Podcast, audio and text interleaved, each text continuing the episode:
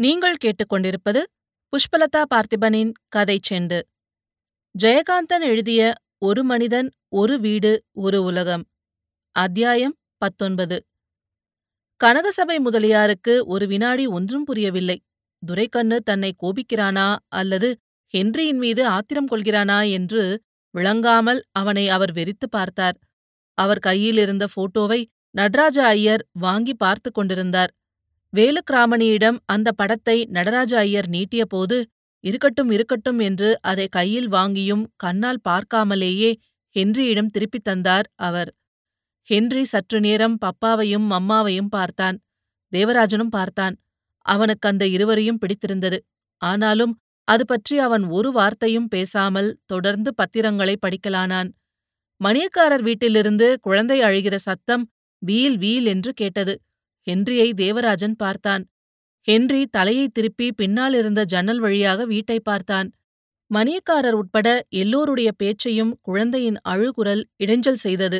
குழந்தை விடாமல் வீறிட்டுக் கொண்டிருக்கவே மணியக்காரர் உட்புறம் திருப்பி குழந்தை அழுவுதே யார் மில்லியாங்க? என்று அதிகாரமாக கேட்டார். குழந்தையை கொஞ்சி அழுகையை அடக்குகிற கிளியம்பாளின் குரல் அதற்கு பதில் சொல்லுகிற மாதிரி உரத்து கேட்டது. குழந்தை பிறந்த செய்தியை சொல்லி அனுப்பியும் கிளியம்பாளின் புருஷன் வந்து கூட பார்க்கவில்லை. மணியக்காரர் அதை பற்றி இப்போது நினைத்து மனம் வருந்தலானார். உள்ளே இருந்து குழம்பு தாளிக்கிற மனம் வந்தது.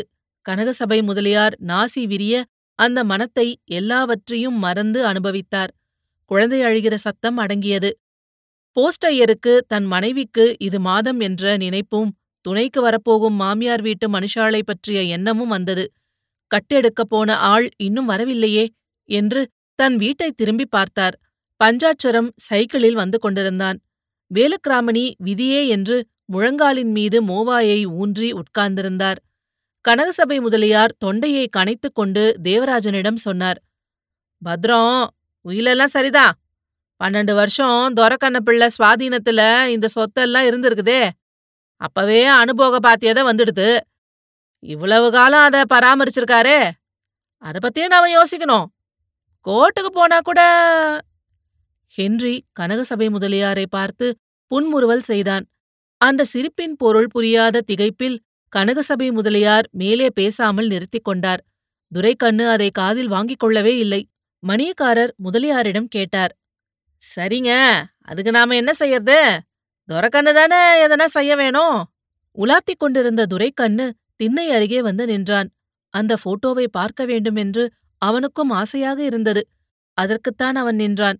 எனினும் இப்போது அது அவ்வளவு முக்கியமில்லை என்று அவன் நினைத்தான். இரண்டு மூன்று நாட்களாகவே அவன் தனது இயல்புக்கு மாறாக மௌனமாயிருந்தான் அந்த மௌனம் பாண்டுவுக்கு கூட பயமாக இருந்தது. துரைக்கண்ணு சின்ன வயதிலேயே சொத்தில் தனது பங்கை பிரித்துக் கொண்டு போய் அழித்து விட்டவன் யாருக்கும் அடங்காமல் வீட்டை விட்டு ஓடிப்போனவன் ஆலம்பட்டி கூட்டு ரோட்டில் லாரிக்காரர்களுக்கு உதவியாக இருந்து கிளீனர் வேலை செய்து கொண்டிருந்தான். சபாபதி பிள்ளை ஊரோடு இருந்த காலத்தில் எப்போதாவது வந்து அந்த வீட்டு திண்ணையில் உட்கார்ந்திருப்பான். அண்ணி இவனிடம் மிகவும் அன்பு காட்டுவாள். புத்திமதி சொல்லுவாள் வீட்டோடு ஒழுங்காக இருக்கும்படி வேண்டுவாள். அப்போதெல்லாம் துரைக்கண்ணு மௌனமாக தலைகுனிந்து உட்கார்ந்திருப்பான். அதே மாதிரியே அண்ணனின் முன்னால் தலைகுனிந்து நிற்பான். அவன் இவனுக்கு புத்திமதிகள் எதுவும் சொல்வதில்லை. சொல்வதில் பயன் எதுவும் இல்லை என்று அவர் புரிந்து வைத்திருந்தார். எனினும் தன்மீது அவருக்கு ஒரு நல்ல தகப்பனுக்கு ஒரு மகன் மீது இருக்க வேண்டிய பாசமும் அன்பும் இருந்தது என்று துரைக்கண்ணு அப்போதே அறிந்திருந்தான். என்ன காரணத்தினாலோ அத்தகைய அன்புக்கு தான் தகுதியில்லாதவன் என்று அவன் ஒதுங்கி ஒதுங்கி ஓடிப்போனான். வீட்டில் நடக்கின்ற விசேஷங்களுக்கும் பண்டிகை நாட்களுக்கும் துரைக்கண்ணு வீட்டிற்கு வந்து குடும்பத்தோடு கலந்து கொள்ள வேண்டும் என்று அவனது அண்ணி சபாபதி பிள்ளையிடம் பத்து நாட்களுக்கு முன்னாலிருந்தே சொல்ல ஆரம்பித்து விடுவாள். சபாபதி பிள்ளை தன் ஆசையை வெளியில் காட்டிக்கொள்ளாமல் அவனாகத் தன் கண்ணில் தென்படமாட்டானா அப்போது ஒரு வார்த்தை சொல்லிவிடலாம் என்று காத்திருப்பார். கடைசியில் ஒரு நாள் சபாபதி பிள்ளையே அவனை தேடிக்கொண்டு ஆலம்பட்டி கூட்டு ரோட்டில் குடையும் கையுமாக வந்து நிற்பார். அப்போது அங்கு ஒரே ஒரு லாரி கம்பெனிதான் இருந்தது. லாரிக்கு பின்னால் உள்ள பாய்லரில் கறி போட்டு மாவு அரைப்பது மாதிரி துரைக்கண்ணு அந்த பாய்லரின் கைப்பிடியை சுற்றி கொண்டிருப்பான். சபாபதி பிள்ளையை பார்த்ததும் அந்த வேலையை வேறு யாரிடமாவது ஒப்படைத்துவிட்டு அவர் எதிரே ஓடி வந்து தலைகுனிந்து நிற்பான். அவர் எப்போதும் அவனை அப்படித்தான் தலைகுனிந்து நிற்கும் நிலையில்தான் பார்த்திருக்கிறார். கரியும் எண்ணெயும் படிந்த தலையோடு கிழிந்த அரை நிஜாரும் பனியனும் அணிந்து நிற்கிற இந்த கோலத்தில் அவனை பார்க்கிறபோது அவருக்கு மனசு கஷ்டமாக இருக்கும். ஆனால் அது குறித்து அவனிடம் ஒரு வார்த்தை பேச மாட்டார் பெருமூச்செறிவார். பிறகு வேறெங்காவது பார்வையை பதித்துக் கொண்டு தான் வந்த காரியத்தை அவன் அண்ணி சொல்லி அனுப்பியதாக சொல்லிவிட்டு போவார். அவர் பேசி முடிக்கும் ஒவ்வொரு வார்த்தைக்கும் சரிங்கண்ண சரிங்கண்ண என்று சொல்லுவது தவிர வேறு ஒரு வார்த்தையும் பேச மாட்டான் துரைக்கண்ணு ஒருமுறை துரைக்கண்ணுவிடம் அவன் அண்ணி சொல்லியிருக்கிறாள். நீ ஒழுங்கா வீட்டோட இருந்தீனா உங்க அண்ணனுக்கு தனக்கு ஒரு குழந்தை வேணுங்கிற கவலை கூட இருக்காது. உனக்கு ஏன் தலையெழுத்து எதுக்கு இப்படி நீ அனாதையா அலையணும்? உன் மனசுல நீ என்ன நினைச்சிருக்கியோ? என்று சொன்னபோது துரைக்கண்ணு அண்ணனுக்கு ஒரு குழந்தை பிறக்க வேண்டும் என்று மனசார கடவுளை வேண்டிக் கொண்டிருக்கிறான்.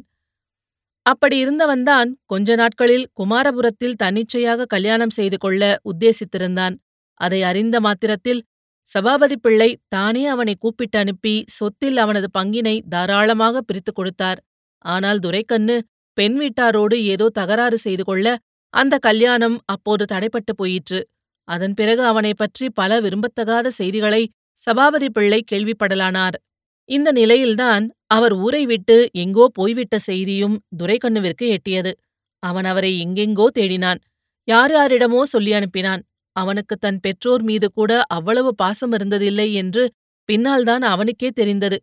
வேறு வழியின்றி மிகுந்த சோகத்துடன் ஆறு மாதங்களுக்குப் பிறகு அண்ணனின் உடைமைகளுக்கான பாத்தியதையை இவன் மேற்கொள்ள நேர்ந்தது. அப்போதும் இதே போல இந்த திண்ணையின் மீது ஒரு பஞ்சாயத்து குடியிருந்தது.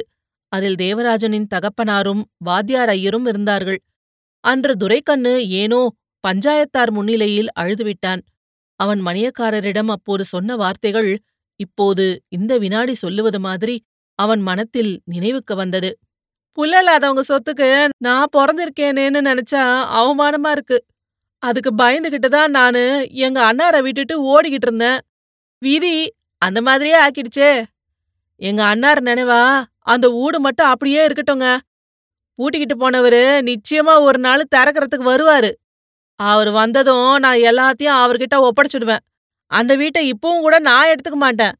அது பரம்பரையா எங்க அப்பா தாத்தா அதுக்கு முன்னாடி இருந்தவங்க பிறந்த ஊடு. நானு அதுக்கெல்லாம் தகுதி இல்லாதவன். அதுவும் இல்லாம அன்னாரு போனா போதும்னு காத்துக்கின்னு இருந்த மாதிரி நான் அதுல போய் பூந்துக்கிறது நல்லா இருக்காதுங்க. அது அப்படியே இருக்கட்டும். பாவம் மாடு வைக்கோல் தண்ணி இல்லாம சாவக்கூடாதுன்னு தான் தோட்டத்து கதவை திறந்தோம். ஆனாலும் அந்த வீட்டுக்குள்ள நுழையறதுக்கு நமக்கு அதிகாரம் கிடையாது. அப்படியே பாழடைஞ்சு போனாலும் போகட்டும். நாம திறக்கக்கூடாது. அவரே பூட்டாரு என்றெல்லாம் சொல்லி அழுதான் துரைக்கண்ணு. அவன் விருப்பத்துக்கு மாறாக பூட்டை உடைத்து அந்த வீட்டை திறக்க வேண்டும் என்று கூற பஞ்சாயத்தார் யாருக்கும் தைரியமில்லை. ஆனால் இந்த முப்பது ஆண்டுகளில் அந்த வீட்டின் பூட்டை திறக்காமலேயே இயற்கையும் மனுஷ வாழ்க்கையின் இயல்புகளும் அந்த வீட்டை சூறையாடிவிட்டன. முதலில் ஒரு சமயம் பெய்த மழையில் தோட்டத்து சுவர் விழுந்தது. சிறுவர்கள் கண்ணாமூச்சி விளையாடும் பொழுது அதன் வழியே அந்த வீட்டிற்குள் புகுந்து ஒளிந்து கொள்ள ஆரம்பித்தார்கள். தோட்டத்து புறச்சுவர் கொஞ்சம் கொஞ்சமாக முற்றிலும் கரைய ஆரம்பித்தது. வீணாய்ப் போகிற செங்கற்களை வேண்டியவர்கள் எடுத்துக்கொண்டார்கள் அதே மாதிரியான விதியின் பிரகாரம் உத்திரங்களும் கூரை ஓடுகளும் கூட இடம் மாறின. உள் முற்றத்திலும் அறையிலும் எருக்கஞ்செடிகள் முளைத்தன. கரையான் புற்றுகள் உயர்ந்தன. ஆனாலும் அந்த பூட்டை இன்னும் யாரும் திறக்கவில்லை. அதற்கு யாருக்கும் அதிகாரம் இல்லையாம் துரைக்கண்ணு ஏதோ சபதம் செய்த மாதிரி அண்ணன் இல்லாத அந்த வீட்டை பார்ப்பது கூட இல்லை என்று இருந்தான். இவ்வளவு காலத்துக்குப் பிறகு அந்த வீட்டை திறக்க ஒருவன் சாவியுடன் வந்திருக்கிறான். பூட்டியவனே வந்திருந்தால் இவ்வளவு காலம் தான் நோற்றதற்கு பலம் கிடைத்ததே போன்று மகிழ்ந்திருப்பான் துரைக்கண்ணு. வந்திருப்பவன் அண்ணனோடு இரத்தபந்தம் கொண்ட சொந்த மகனாக இருந்தால் கூட இப்போது ஏற்பட்டிருக்கும் குழப்பம் துரைக்கண்ணுவுக்கு ஏற்பட்டிருக்காது.